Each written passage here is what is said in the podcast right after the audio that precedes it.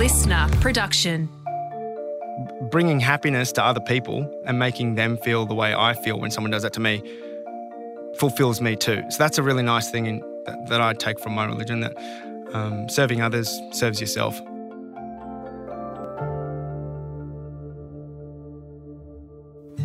Hi, I'm Jess Rowe, and this is the Jess Rowe Big Talk Show, a podcast that skips the small talk and goes big and deep.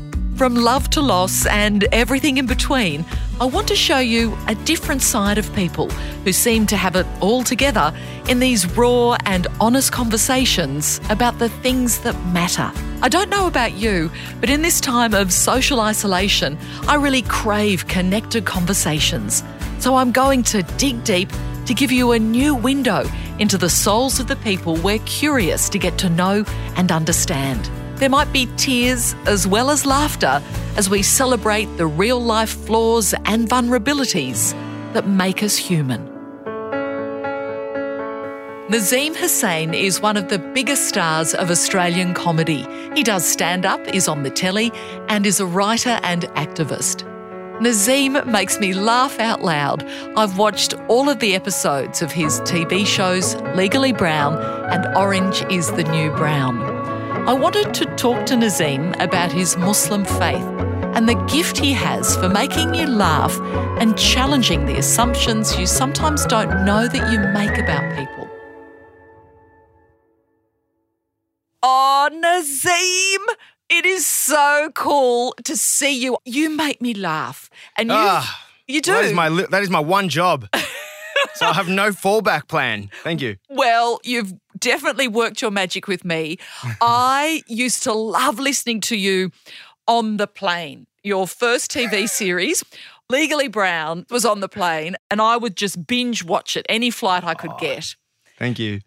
That was uh, a surreal thing because I remember when people used to watch the back of the plane seats. That was actually the only form of entertainment you could have on the like. You couldn't look at your mobile phone, and so I'd be on the plane looking at people watch me and still be in economy, not be able to point at my face and go, "Excuse me, can can I go upper class or something?" I'm on the screens. I could see people in business class watching me, and I was like, "Oh man, I should be up there." It feels embarrassing.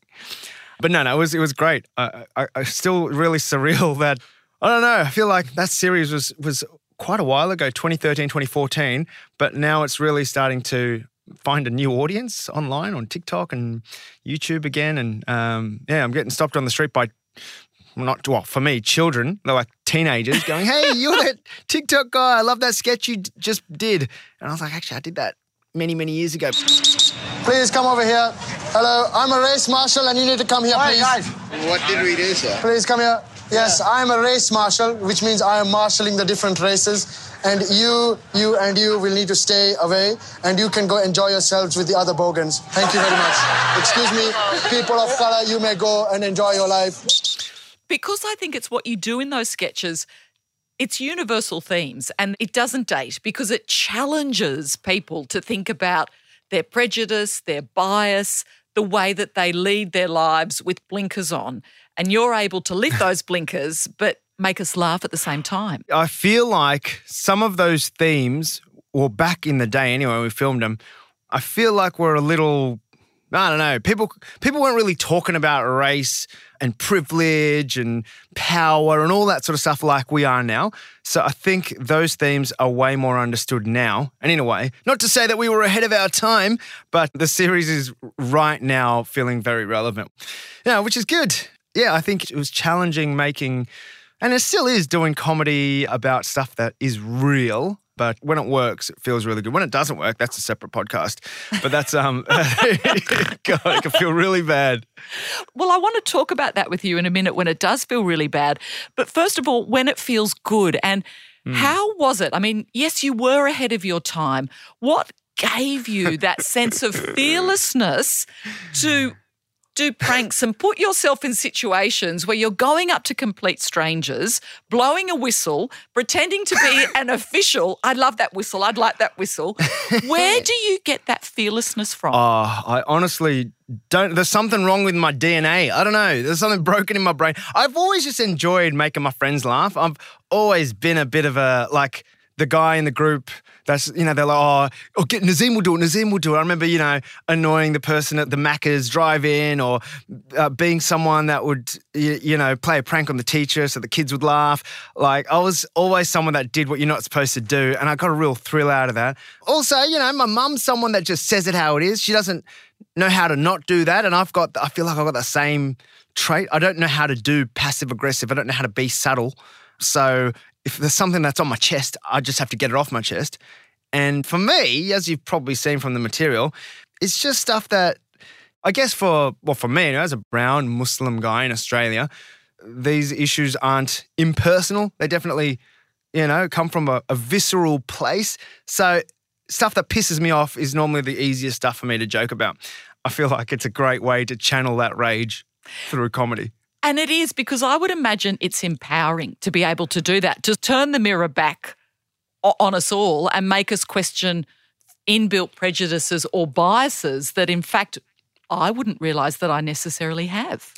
I always find that interesting when people say that because for me, my intention is not f- like to help white people understand racism. For me, it's just for me to be able to, to, to, laugh at something that normally pisses me off, for people who share that experience to feel like we can almost like own it and take the sting out of it, and also just to laugh about something so absurd. Yeah. Have you ever had racist thoughts towards an Indian? No, definitely not.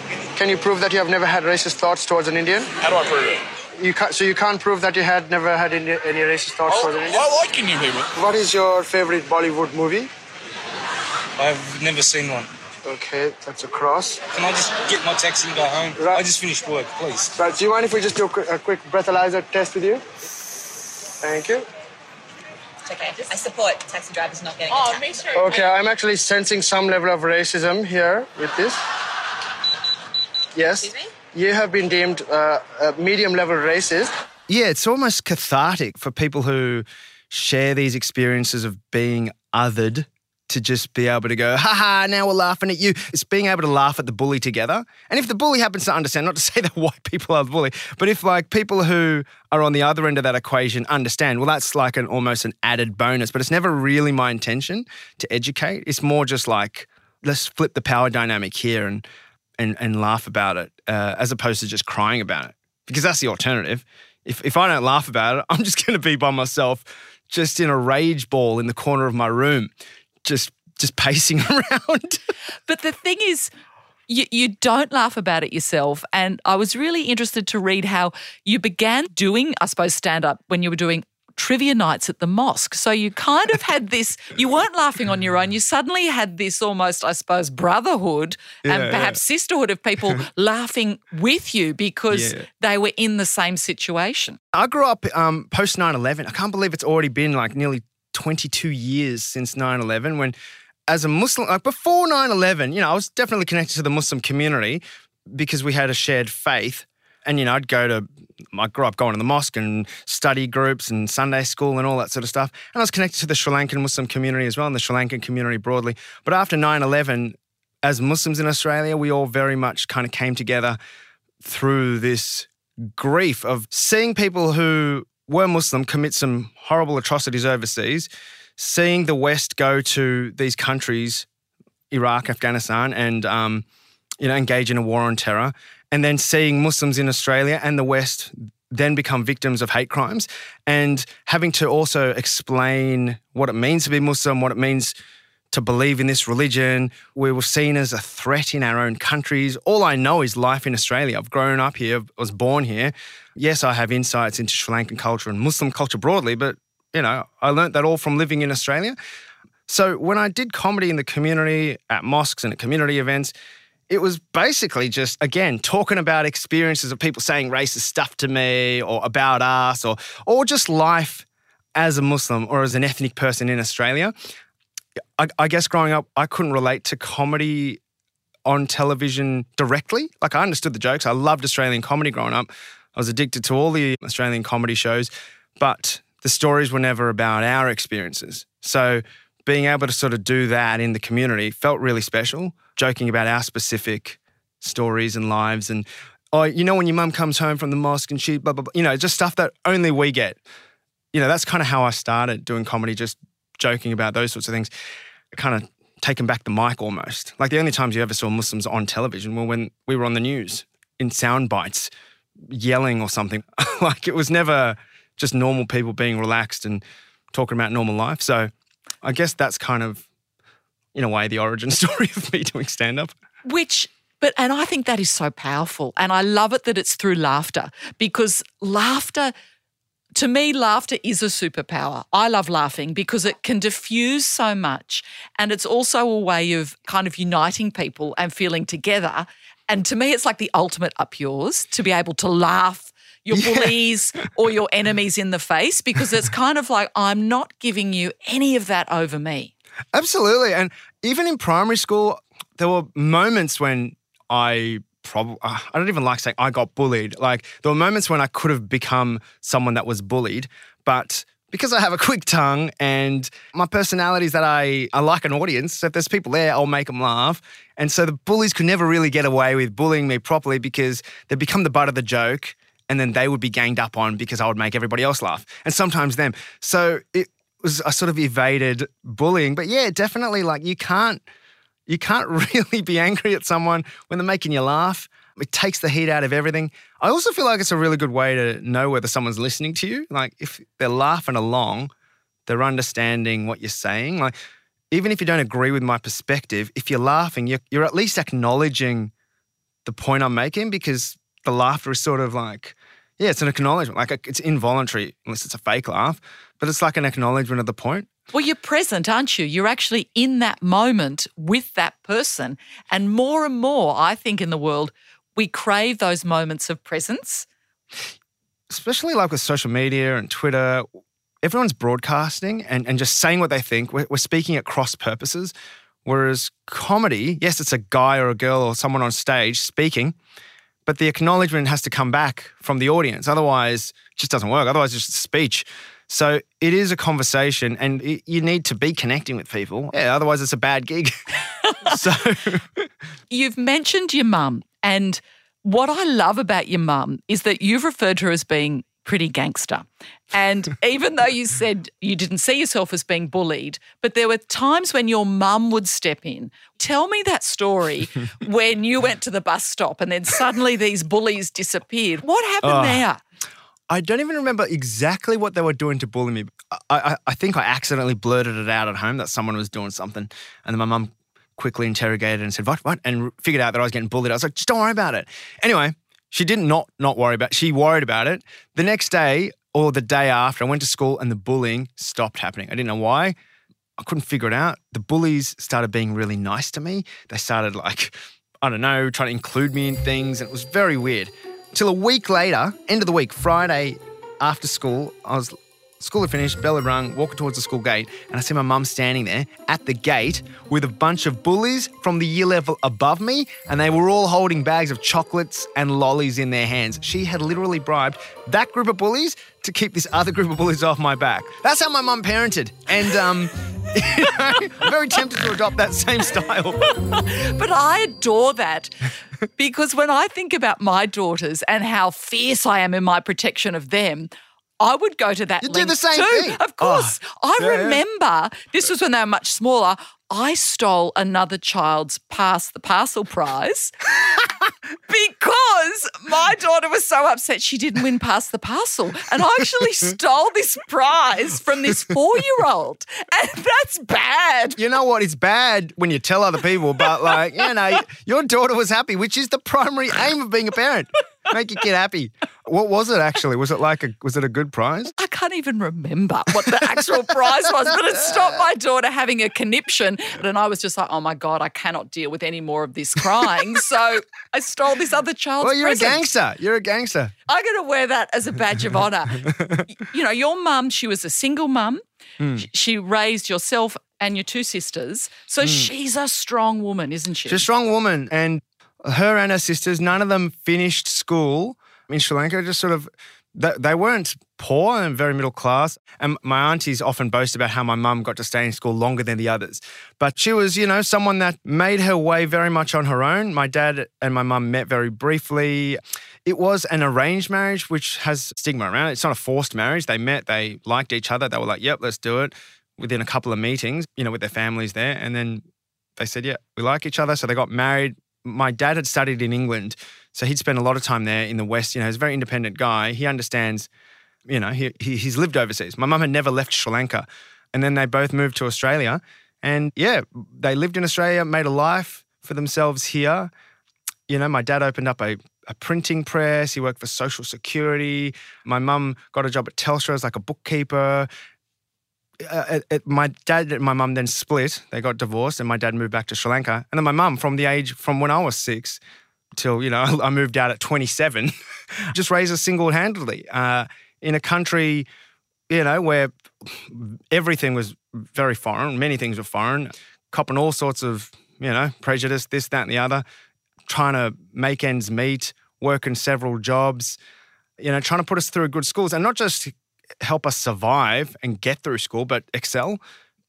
Objectively, I did very well at school, and I um, studied law and science. My younger sister, you know, she's a partner at Maurice Blackburn, the youngest partner ever. My older sister is, you know, is very successful at her work as well. She's got a family of kids. They live in a nice area, like from a single mum from another country. Lots of debt when my parents split. She, uh, she did an exceptional job. So, yeah, I credit a lot of it's kind of like one of these things, you know, when you get when you get successful in anything when you're older, success matters to me when I know that like my mum is proud or that I can credit her, just because she's, you know, that this is all, we're almost like the fruits of her labor. Well, we are definitely. She sacrificed everything so that we could do what we do. So And Yeah. she must be so proud. She's been along to a number of your shows, hasn't she? Oh, she goes to all of them. She can't. In fact, it's impossible to stop her. You know, at the Melbourne Comedy Festival, for for example, I did 22 shows in a row. She will come to perhaps 18 of them, and you know, I, I will tell her to come on a particular night, but she'll be there. She'll try to hide, but you can see her bright pink hijab and shalwar coming. Like she she can't you can't not miss it. You can't see. She's always there. Um, and then I'll acknowledge her. She'll stand up and bow to the audience. One time. I, um, I was, you know, the shows had sold out. Not a boast. It was just the, the fact. And I'd left the show one night. I see my mum walking around, and I was like, "Mum!" And then she suddenly hid some stuff behind her back. I was like, "What are you? What are you doing? What's that?" And she had printed off her own flyers that she'd made, and she was sticking them around the town hall. And then all these other Melbourne Comedy Festival staff were like, "Oh, your mum's awesome. Yeah, um, we're telling her that we've already stuck up posters." And my mum's like, "There's not enough posters." I can't see my son's face on this wall. And she, she was sticking them up. when I was on I'm a Celebrity, Get Me Out of Here, I made it to the grand final. And I think it's probably because of my mum. Again, when I was in there, I had no idea till I came out. She made again her own flyers saying, vote for my son Nazeem on I'm a Celebrity, Get Me Out. And she went to McDonald's and Hungry Jack's and was handing them out to random people, telling random people to vote for me. So I adore her. she, she, doesn't stop. and she is a force of nature, isn't Yeah. she? Absolutely. She's very strong willed and uh, yeah, she she cares a lot. Like she's one of these people. I think when you when you go through tough times, you never lose that sort of hustler personality. So yeah, she no is not something she accepts very easily. She doesn't like being told she can't do something. She'll always figure out a way. You know, when we grew up and we were having it tough, my mum spent a lot of time with other single mums, people from church groups, Salvation Army, people that like were very community minded. But my mum, even though we were broke at a particular period of time, she spent a lot of time, like we would go weekly to nursing homes and hang out with very old people just to keep them company, like so that we would have an appreciation for what we have when we would see people who are lonely. And she always had a priorities, well, she has a priorities in order. Um, so that, and yeah, she's never really lost that. So that sort of community mindedness definitely came from my mum's sort of insistence on regularly, um, you know, giving back even when we don't have much to give. And do you think, in a way, with the comedy that you do, you've inherited that from your mum and you do it in your comedy? Well, I definitely feel like with my comedy, I can't not say everything that's on my brain. So, you know, the stage just gives me you know, an opportunity to say everything. If I'm in a room and my mum's in the room, and even my younger sister, I'm the unfunny one. No. Uh, people always say, Why are you the comedian in the family? Like, your younger sister should be. Um, my older sister's funny, but she's probably a bit more like motherly. And my mum, she just like, if she's in the room, you know, no one else is, is, is getting a word in. that that to me is the idea of heaven to be with someone who lifts your spirits who makes you laugh Yeah. and makes you feel good and and also what i think i admire enormously about her is that she brought you up at a time when divorce being a single parent was frowned mm. upon within your mm. local community in melbourne Yeah, definitely within like the Muslim community, probably more the Sri Lankan community, and then and also the Sri Lankan Muslim community. But I think broadly in Australia, like divorce, single mum, single parents, it was the exception. You definitely felt like that was not a normal experience. I, I remember very early on, I think I tried to hide that fact from my classmates. You know, I referring to my dad like he was at home, which he, you know, he wasn't, and just feeling like a shame because it was just very normal. Kids have both their parents, or it was very exceptional to have come from a broken home. Whereas, you know, times have obviously changed. She's since remarried, and you know, my mum and stepdad just work so well together. My stepdad has the opposite personality. You can be like literally, you can sometimes forget he's in the room. I remember one time we were filming something, and my mum and stepdad were just supposed to be there as kind of, you know, as guests for this dinner. And my mum had walked in, and, and then little, and the and the, the entire production crew were like, "Okay, great, got the shot." And then someone was like, "Oh, what about Nazeem's stepdad?" And he was just standing there quietly, just waiting for someone. To We're like, "Oh yeah, we forgot about him." Aw. But he's so he's so quiet. well he he's got an inner strength and inner Oh, he does, and all of yeah. that yeah, he makes her happy, and she makes him happy, and it's you know, it's very protective when she um was like, uh, I want to marry this this man. it was years ago, and I was like, who is he? What does he want? And you know, he's much he's much like, who am I to um tell him you know? But I was like, this, this guy's got to be special, and I was so annoyed when he turned out to be a good guy because I was like, damn it, now they've got to get married. but she is happy She's happy.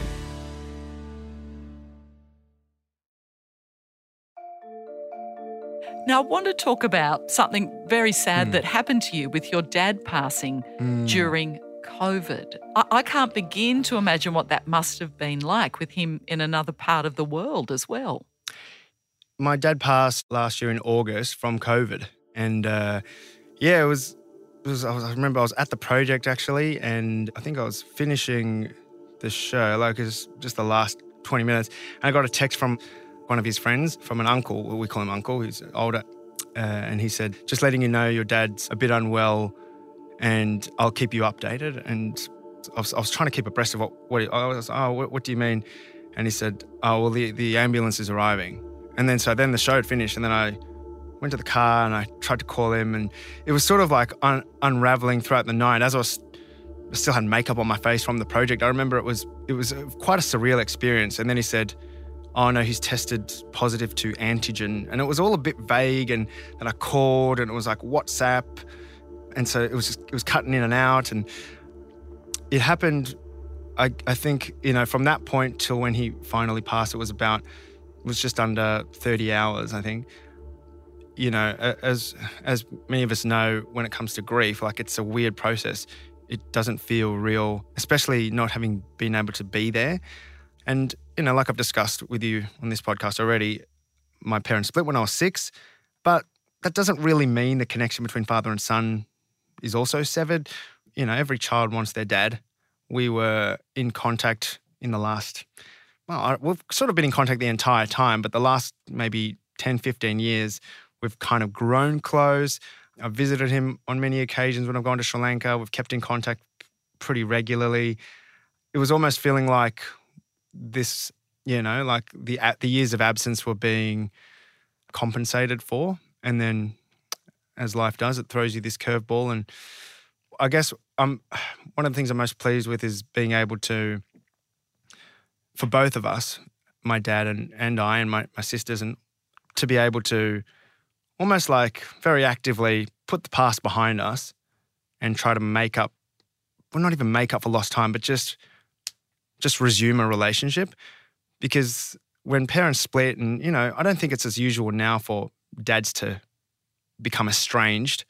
Co-parenting and is more regular, but you know, it's very easy to to sort of almost try to punish your parent for what they did. But my philosophy was that that's just wasted time.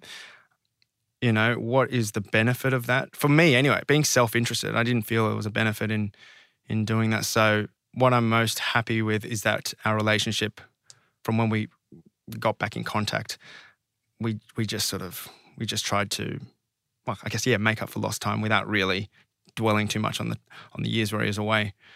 which I think is a very sort of selfless but also wise thing to do in the sense that sometimes things are never perfect. Relationships are never perfect. And you have to kind of work out if I want to have a relationship with this person, I mm. have to put aside all this pain. I would often actually ask myself, I'd, I'd say, if my dad passed, would I have major regret for not reaching out and trying to maintain a relationship? For my sake, for my kid's sake, for his sake, for you know my responsibility as a, as a Muslim to his dad, as a son to his father, and and yeah, the answer for me was that yes, I probably I would have I would have regret, or I'm scared of the regret and the guilt and the added grief I would feel if I didn't try my best. At least if I try, I've done everything I can. So I'm always just worried about future pain, and so I just didn't want to feel regret on top of just usual grief and the estrangement, all that sort of stuff. So that was that was one of the reasons why, you know, I maintained a well, I tried as hard as I could to have a good relationship with him. And, I think my dad came from the same place. Like there's sort of guilt for living away and not making things right. It, uh, you know, I it's hard to know his side of the story, but there's there's sort of it's fruitless to just almost not try your best to establish a relationship. Maybe you talk about what happened, maybe you don't, but the relationship should exist regardless. And if it, there's a good enough relationship, you can talk about whatever if it's important to either party. But you know, I guess it's also this thing in Islam where we are sort of told to constantly consider death, to to just realize that life is limited and that we all end up in the earth. And you know, when someone dies, people at the funeral are all encouraged to even take a handful of um, sand or dirt and put it on the on the person who's buried, just so that you know that one day you'll be in there as well. So, you know, I am constantly reminded of death when I think about people close to me, because I, I think it encourages you to appreciate the moments you have, to make things right, to ask for forgiveness, to be a bit more introspective. And I think that's quite an extraordinary way to, to think about living. Often, I think in Western culture, we don't think enough about death. We're frightened to talk about it, we're frightened to confront it. And because we do that, we live a life half lived because we're fearful. Whereas if I think there's that sense of we're all going to die, this is what actually happens, you've got to make every moment count. And it's scary. It was hard when my dad passed, and even now, like I'm not very good at holding back, but I am, you know, like it, it, it does feel like it's just under the surface, like a, you know, a, a dam of emotions. But thinking about people who I've spent more time with, like thinking about my mum and sisters, and and death, that, that's too difficult to think about. But it's, you know, it is true. Death gets us all, and we don't really know when it happens. We all like to think, you know, after we get our super, got a couple of decades to live it out. But you just never know, especially with COVID and just every. I think COVID just reminded us of just how close death can be. And thank you for for talking so openly in that way. I'm relieved that you feel that you were able to have that connection with your dad before he did pass. That that that must give you some sense of solace. Is that the right Yeah, word? Definitely. I think it's something, and I've had conversations with other friends whose dads may have been out of the picture for a long time or they've got fractured relationships with dad or mum or someone significant in their life to just think of yourself and how you might feel if something was to happen to them. That sounds like a weird threat, but it also does help you, you know, distill what you should do right now. And maybe the answer is to just reconnect for your own sake. And who knows, maybe you might actually like them. um, and it might be a nice relationship. but- yes, yeah, yes. just- there could be something. There m- might not be, but at least It might not be. Just just regret proof yourself as much as you can. I like it. I love that approach. and you're a dad now. I'm a dad. Yeah. Um, about to be a a dad of two. Oh my goodness. Yeah. Being a dad's amazing. It's everything all the memes say it is, all the cliches. You find out parts of your personality you didn't know exist. I'm like you, you know, I would I would steal another kid's pass the parcel toy from my kid. and your mum, you'd get the lollies, bribe Absolutely. the bullies. I totally would. But yeah, my kid's is is he's very funny. Again, not to, to going back to my dad, like I feel like I'm parenting by what I missed out on. So now I'm very, very present. I'm very tactile. He's never gonna be out of my sight, that kid. And isn't he a lucky boy? So he is he what four now? Your son? He's turning turning four, yeah, turning four in April. And when is your next little one due? Within a couple of months. Oh, that's so exciting! Mm, very exciting. So uh, she will. It's a girl. So uh, Oh. I know, I know. yeah, can't can't wait. Uh, you know, here we go again. And in terms of your partner, Mm. you separated from yeah, and remarried. the same woman or no, a no, different woman? different person. me and my first wife we separated in 2018, and then a year ago, me and my wife got married. And our baby is due on our one year anniversary. Oh my goodness! Don't do the maths. Not wasting time, No wasting time. No way. This is welcome to Muslim culture. We, we think about death every day, so we're like, why not? Let's do it. so, then, talk to me about, in terms of Muslim culture, being Mm. divorced and remarried. Um, divorce is again in Islam something that is completely halal. I mean it's encouraged if things aren't working. And you know, me and our son's mum, we co-parent, and it's a good relationship. We want the best for him. We, you know, I, we just didn't work out as husband and wife. There's, so I think the confusion is often around culture versus the religion. Often in places where you, you know, again, the stigma around divorce when my mum was was raising us in Australia was to do with the cult, you know, cultural stigma around divorce. Whereas religiously, divorce is actually something in Islam that is encouraged, is there as like a mercy for people who are in bad relationships to, to exit them. So religiously, yeah, there's no problem. It's just like, yeah, I, I, thankfully, Sri Lankan, my wife is Lebanese, like uh, our families are completely just modern and they don't have that those problems. So it wasn't really a problem for us. Do you ever get tired of feeling like the spokesperson for Muslim culture or Uh, Islam and South Asia? Do you often think, why do I have to explain this to everyone? every Muslim feels that way. Every non-white person with any platform feels that way because there's just so few of us in the public domain, and it's exhausting, especially because I don't really know Jack, and so people just ask these questions. I'm like, well, uh, here's the answer. I think this is my perspective, but for the audience, you know, I might be the only person they've heard from from the Muslim community. So. I always tell people I don't want to be a role model. That I'm not a spokesperson because I don't know anything. But you know, you just get shoved into that position kids growing up Muslim in Australia, same deal. I guess like being gay or indigenous, like it's probably the same thing until it's sort of normalized in pop culture, you know, in, in parliament, in all of public life. The the very few select individuals that um, have any prominence are taken to be spokespeople, and when they make mistakes, it's like, oh, it's a huge fall from grace. You know, Waleed Aly, just consider him. That guy is exceptional. Like he's he's never taken a step wrong. But you know, if he does, oh my god, you know, people are going to be like, I knew it. See, look at you know, Muslims this. So it's it's sort of. Whereas imagine if any random white guy on TV said anything dumb. It happens all the time, but people are just like, oh, Michael's an idiot or. Kyle can't believe he said that again. Whatever, but it's, it's not taken to mean every white person or I- And it's not fair. It's not fair because it's too much responsibility, it's too loaded, and we're all entitled to have many different opinions regardless of our background or, or where we're from.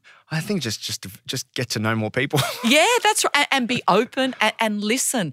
And, and mm. with Waleed, he's a good mate of yours, isn't he? oh, he's one of my best friends. Uh, he's definitely my top two, and he's someone who you know he's the smartest guy I've ever met, and I'm kind of jealous that everybody else gets to gets to know him too because I'm like, oh, don't share my guy. He's he's mine. All right. He's my I- brother. He's my bro. Again, like I've known him for ages, and you know, I used to we used to talk for hours and hours. I just remember even when I used to live at home with my mum, I used to be on the phone to him till like two two a.m. Sometimes just just talking about stuff, and conversations are never substanceless with him. he's a big thinker. Well, he's a walking encyclopedia, I think. he's a walking encyclopedia. Whether it's politics or sport or pop culture, whatever. He's sort of got this extraordinary theory around it. Something that made me angry on your Hmm. behalf was how people confuse or have confused the two of you. I mean, there was a TV guide that. I know, it that happens all the time. It's like, but that I is know. outrageous. I'm just gonna put my hand up. I have confused white women a lot, so. but I don't know. Like I don't. I think I get it. In people's brains, they're like, oh, brown Muslim man, and so there's only two names in that box, so they kind of reach for whatever one. They just put their hand in and they pull out Nazeem or Waleed. I'm always flattered because it's Waleed. You know, being confused for one of the smartest people is an honor. But I don't know how he feels when someone's like, "Hey, I really like that joke you made about your mom." and the whistle, blowing the whistle at people, and the clipboard. Exactly. Oh, this is hilarious. J- j- So I went to um, I was hosting the TikTok live event in Sydney. It was a full on event. They had like maybe a thousand people in the crowd, and some big stars were there. Anyway, I was backstage. I got a DM on Instagram from some guy who just said, "Hey Nazeem, I've just been let backstage into your dressing room because the security just he basically some guy had walked as a as an audience member to you know to come into the event and then they said oh right this way and then they just took this guy past all the levels of security backstage into my dressing room because they thought he was me. He looks nothing like me. I'll send you the photo. Uh, like it happens all the time. Uh, uh, i don't understand. Oh my goodness. so yeah if you want to get backstage into a show of mine just be any shade upwards of white um, and you'll probably you'll get a free ticket Oh, i'm here to oh, perform Oh, I'm laughing, but then I think, should I laugh at that or not? Ah, I, I find it funny. Well, Waleed finds like we just find it's not, you know, it's uh, it's almost like a, it's just it's just a reality now. It's an it's funny more than it is like a you know a, a huge grave act of racism. Like this is sort of unconscious stuff that people don't intend, but it is symptomatic of like how. How few of us that like, but also mathematically doesn't make any sense. If there's only two of us, surely you should be able to know our names and faces. You've only got to learn two of it. Whereas there's like hundreds of everybody else. I don't know. Look, I don't understand it, but I find it funny, and it's great to play on. Um, we actually did a sketch on on Legally Brown where I pretended to be a bunch of non-white celebrities and took photos and autographs with people, and most of the time people didn't didn't really uh, think twice. And when I was pretending to be Will I Am. Uh, or Sachin Tendulkar, like Autographs. Get your autographs with the great Sachin Tendulkar. Hello. Oh, Sachin. Hello. Hello. Hi. Uh, what should I make it out to? Do you like watching me play? Yeah, you're good. Yeah, you're Thank very you. good. You're a bowler, aren't you? No, no, I'm one of the greatest batsmen in the Oh, world. sorry. You know who I am, right? Yeah, I know you are. Of course. Yeah. My husband is going to have a heart attack. I, it looks more like me when I take my glasses off. yeah, you look a lot younger actually in person. I was in a bench in Sydney. Yes. And people were coming up taking photos. I was Jacob from Twilight. And there's a big photo of the actual celeb just next to me. so it's a phenomenon. there it is again. You're using laughter to be subversive and twist things around. It's sensational. I mean, if you can't profit from this, what's the point? Yeah. What I want to ask you about, and I admire enormously, I struggle with faith myself. I struggle with religion. I believe in some higher good, some higher force. So mm-hmm. when you talk about being a Muslim and your faith, what does that mean for you? For me, it gives me like great comfort. Muslim faith is kind of part of my culture now, like doing Muslimy things gives me a sense of community and belonging. But also, I feel like it just helps me stay centered and remember things that are more important than my day to day. You know, the ritual parts of faith are often very helpful. So, you know, for Muslims, we have to pray five times a day. Those are five times of the day where you have to stop what you're doing and kind of almost meditate or think about things bigger than you, that you are a small person in a large universe and there's a lot to be thankful for and you know a lot that you can do to improve. And then you you know then you go on with your day and then you have to stop again to pray. Fasting i think for me that helps me appreciate what i have and, and think about people that have less. Like we're encouraged to give charity. You know so i think religion and you know in all religions these these are sorts of things that happen you know people are encouraged to be charitable and think of community and put others before yourself so sometimes for me that structure even if you're just a self-centered person, that structure, if you are a religious person, it, it makes you do things that are better than you are. and, you know, if you are what you do, well, then I, I think in many circumstances, religion makes you a better person. But people find that in everything. You know, you don't need, need to be religious to do good things and be a good person. But for me, I find it helpful. And I do believe within my heart that there is something, that there is a God and a creator, and we all need to be good humans to each other. And, but, you know, that's not for everybody. But I love that it's for you and, Yeah, and that you yeah. talk about it. And in a way, I envy that. I find it hard to grapple with some sort of higher force or that there are other things happening. so do people of faith. It's not something that you're just like completely certain about at all times. It's not linear. And yeah, you're constantly questioning, and it's a constant search and a constant question. I don't like blind following, and I don't think that's good for anything, for anybody atheist, religious, agnostic, whatever. I think you should always be questioning. And well, within the Islamic tradition, anyway, that culture of questioning and probing, interrogating those who know, and just kind of always the, the stories of like many scholars going away, really trying to find themselves, finding themselves helps them find God, etc., etc. It's all very much part and parcel of being a religious person to have that questioning nature, to look within, understand, you know, your personality. Uh, we can go into this a lot, but there's lots of different aspects of religious life that I think people just don't really know or think about. I guess when, especially as, as a comedian, other comedians will talk about religion in very simplistic terms, like, oh, the man in the sky, blah, all that sort of stuff, which, you know, it's funny, but it's also just not very, I don't think that's representative of how religious people normally think of their relationship with God or religion or faith, and also their relationship with people that aren't of faith. Like, I don't walk around like thinking people who don't believe in God are any less or anything. It's fascinating because is there something that for you is the best thing about your faith or the most beautiful thing? Is there something that Mm. makes you feel complete? I I- really like the idea of community and wishing for others what you wish for yourself. You know deep down what you like and what makes you happy, but we're instructed to think of others in the same way. And- and none of you truly believe until you believe that.